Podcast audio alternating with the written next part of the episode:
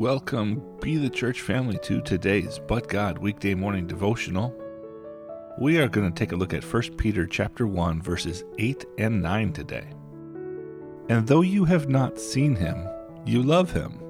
And though you do not see him now, but believe in him, you greatly rejoice with joy inexpressible and full of glory, obtaining as the outcome of your faith the salvation of your souls.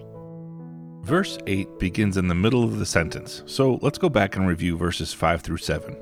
My mom, commenting on yesterday's devotion, summed up verses 5 through 7, and she said, Peter's trying to communicate two important truths about our salvation gained by Christ's death and resurrection. First, that we have eternal inheritance. It's not a worldly, material inheritance, it's eternal, stored in heaven for us. Peter makes the point that it is by far more precious than gold. Second, in this knowledge of our wonderful inheritance, we rejoice. We should be people of joy and even more joy. Peter explains that our faith in God's free gift is again better than gold.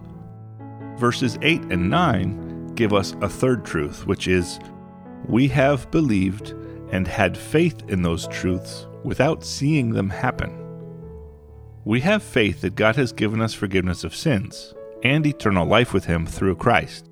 We have faith that we will live in eternity in the greatest kingdom ever, with the most benevolent King, who wants a personal relationship with each one of His subjects.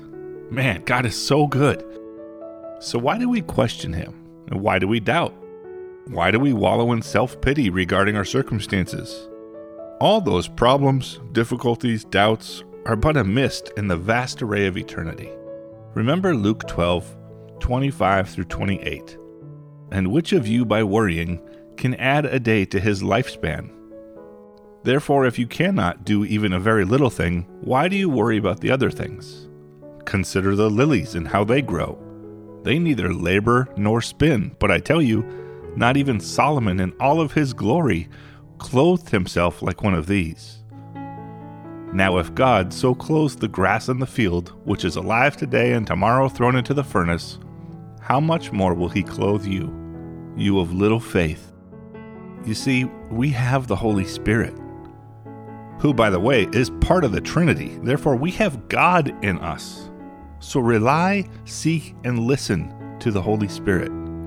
For our days on earth are numbered, and then, when we have been there 10,000 years, we'll have no less days to sing God's praise than when we first began. Our Lord and our God, who has taken away our sin, we will forever praise you and your countless and perfect gifts. Help us to always seek you first.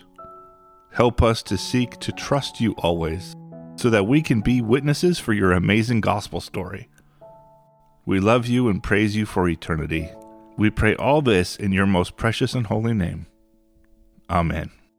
Shalom, shalom blessings, press in, and press on.